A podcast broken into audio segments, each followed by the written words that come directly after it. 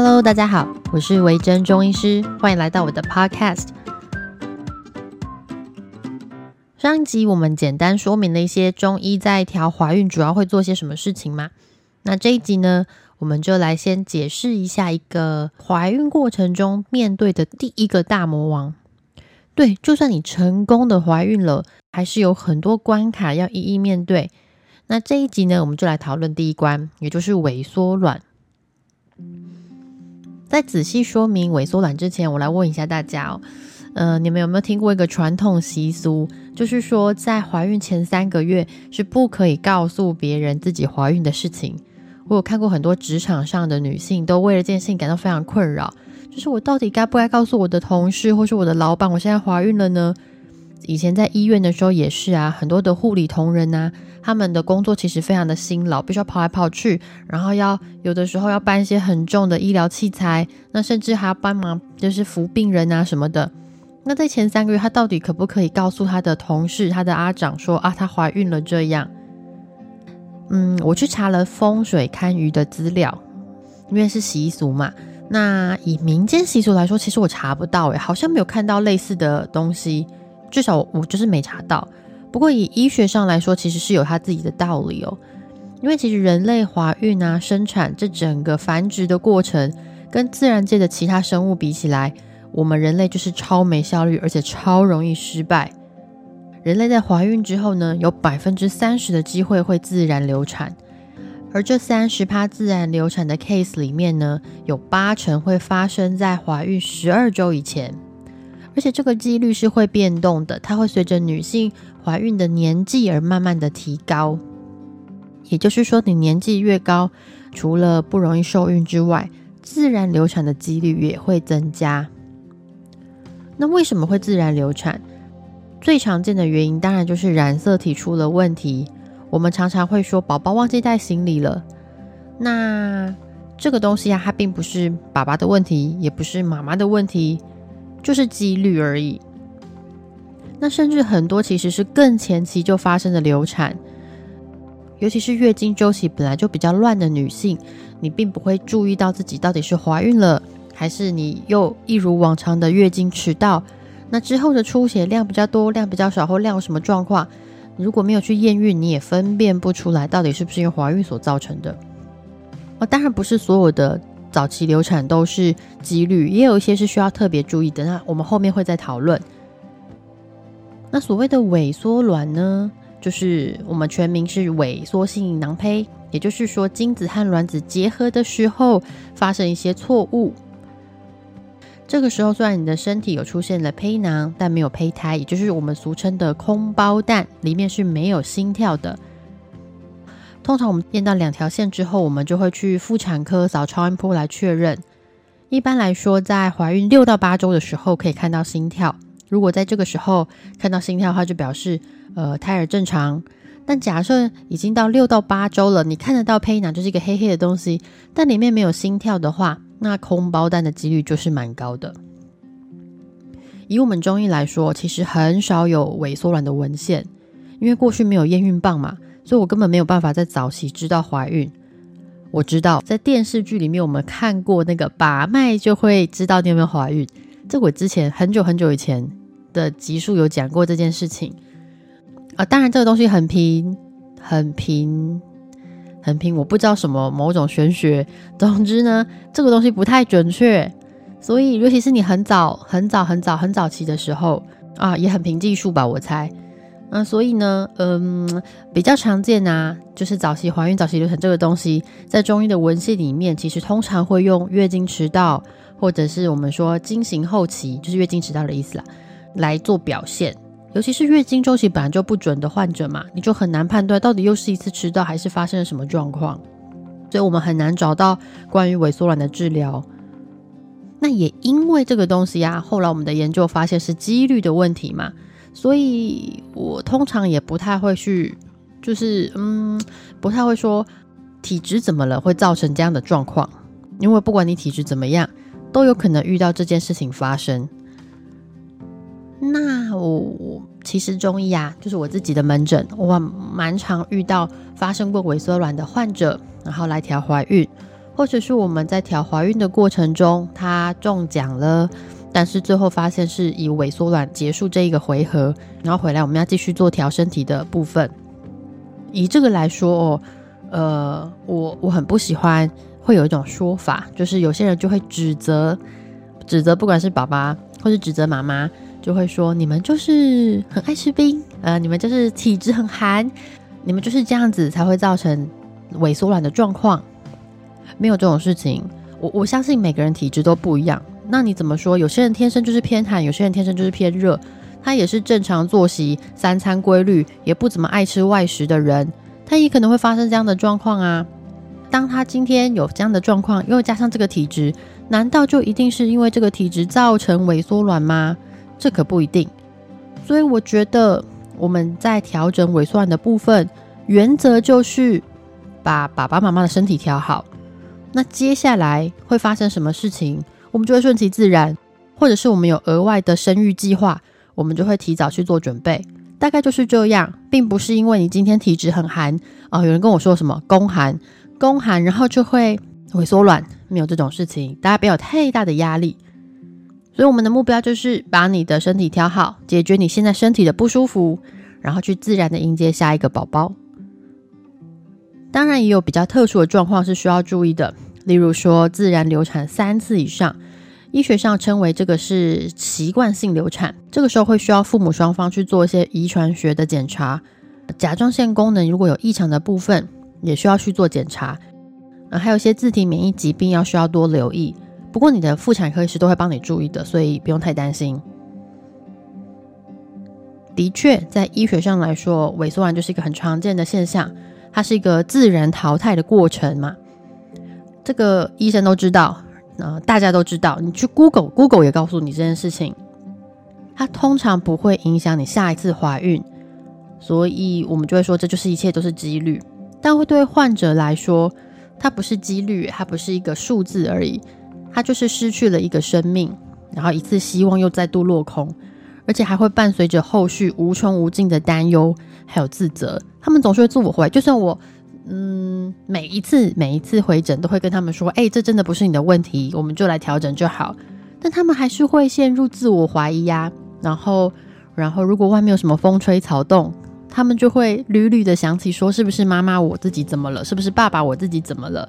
我之后如果怀孕，会不会又再来一次发生这样的状态？”嗯，我们真的很想怀孕，但我真的准备好了吗？我的身体是不是没有办法这样？每次遇到这种案例，我都觉得医疗真的是超级超级渺小诶，我们可以做的事情其实蛮少的，然后我们也很难去，你知道力挽狂澜，就是说，呃，我做了什么东西百分之百保证不会有下一次的萎缩卵，这真的很难，没有人可以保证这件事情，我们只能继续努力，不断的努力下去。在这里跟大家分享一个案例好了，啊，不过。不用担心，因为我们不能分享那个真的整间发生的事情，所以我分享的是我自己的案例，就是我自己也曾经萎缩软过。哦，这时候大家就要开始惊讶，就嗯，什么中医师也要也会这样？你们不是很会调吗？自己调身体什么的？诶，岔开话题，就像我每次帮别人把脉，然后那些阿北就会说，嗯哼，中医师你的手怎么这么冷？呃，是不是要调一下？诶，真的很奇怪，我们冷气就是这么强啊，我就是要先用酒精消毒手。说我手就会很冷啊，这跟有没有调到底有什么关系？但他们就觉得，哎，你手脚冰冷，是不是要调一下？搞不好我脚很热啊，这真的很奇怪。好，哎，我们回到正题。总之，我之前自己也发生过萎缩卵，就是，嗯，在我现在是第二胎生出来嘛，在第一胎跟第二胎的中间发生过一次，然后那一次吼，因为就是五六周，然后。嗯，发现胚囊有在长大，就是扫超音波扫得到嘛。但是到第五周、第六周去看都没有心跳，那就确定就是萎缩卵这样。后来就就只好吃药让它排出去，因为萎缩卵是不能够一直待在身体里面的，它会造成一些伤害。那有些人会选择用吃药的方式把它排出，有些人会用手术的方式，看你的妇产科医师怎么帮你评估。那时候我是吃药。你知道我是医疗人员嘛？除了中医之外，当年当然在学校也会修西医，我也有西医学士啊。然后我先生也是，我们都是医疗人员。你都知道这件事情很正常，都知道啊，这就是几率，运气不好遇到了，但是你就会陷入一个自我怀疑。是不是我太老了？是不是我最近熬夜？是不是我最近吃了什么东西？会不会是我减肥太 over 造成这件事情？啊，对我之前会那个嘛，这就是我在呃从不断的减重啊、重训啊之类的，你就开始自我怀疑，你会把你所有做过的事情一项一项挑出来检讨。但其实这是完全不需要的哦。我的理智会告诉我说，其实不需要，这个很正常。妇产科医师也说，哎，这个没有什么，就是就是几率很高嘛，这个没关系啦，下次再来就好。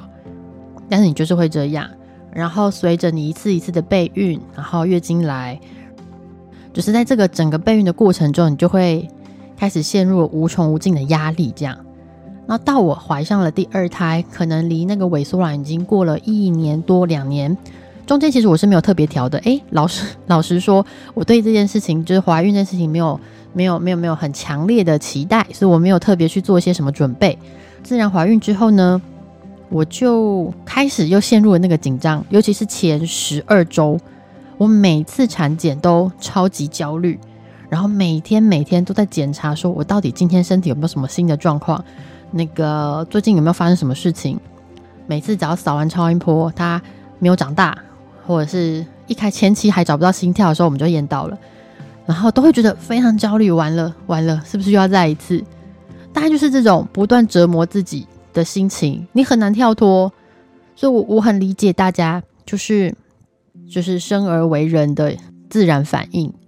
我能够做到的，就是说在这里告诉大家，这个几率很高，这件事情很正常。这个东西跟爸爸妈妈没有太大的关系，你就维持你的正常生活就好。但我知道很难啦，但是就是希望有一天这段话会真的帮助到一些人。这样到最后变得突然有点沉重，好讨厌啊！不过因为这是个中医频道，我还是要告诉大家：如果你真的发生这样的状况，就是把身体调好就好，不用太担心。那有需要做的检查，就是不要抗拒它，赶快去面对解决掉。我刚刚说的检查，就是说真的流产过太多次，三次以上，就非得要去做一些检查，去确保其他的问题。大部分的问题其实现在的医学都可以解决，所以不用太担心。然后生产这个东西呀，后面呃，当然你面对一关一关之后，会面临到生产。生产就是我忘记我上一台有没有说了，就是那个死亡感非常强烈，我觉得非常可怕。那如果你现在正在怀孕中，或者是那个即将待产的妈妈们，别担心，那个无痛是非常好的发明，非常先进，非常棒，所以大家不要怀疑，就是无痛打下去就对了。哎，我还遇到很多人跟我说，打完无痛之后腰会痛，或者长辈会说打完无痛之后腰会不好，所以叫他不要打。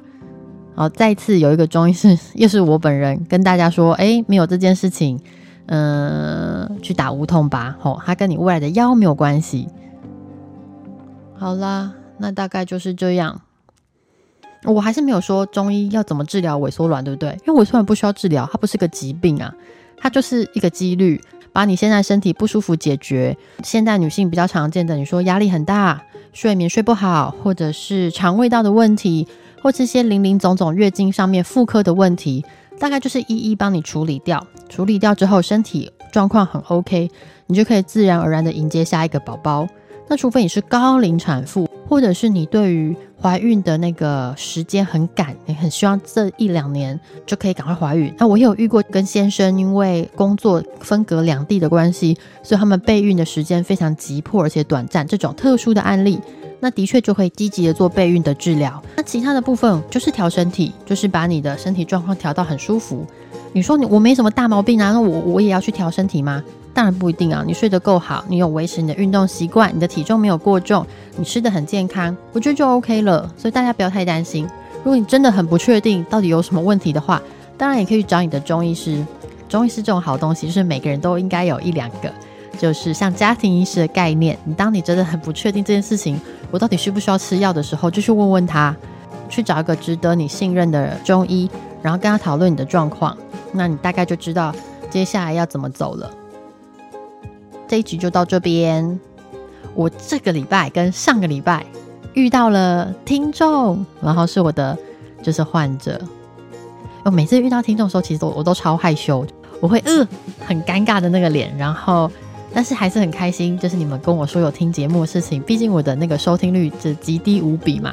那难得在茫茫人海中遇到听众，也是一件真的是很棒，会让我点亮我一整天的事情。所以谢谢你告诉我，就是在我想要偷懒的时候，我们就我就会想起你们的脸，然后想说那今天还是来录一集好了，这样。所以谢谢上个礼拜跟我相认的两名听众。所以如果大家有什么问题，或者是对不管对中医有什么问题，或者是对中医师有什么问题，都欢迎大家去追踪我的 IG。虽然我很少更新，可以在上面私讯问我，或者是那个可以去苹果 Podcast 留言那边，你可以给我五颗星，然后留言问我问题。我去海巡的时候，如果遇到可以帮助的问题的话，我们就会挑出来，然后做一集来回答大家。那就谢谢你们的收听，我们下次见喽。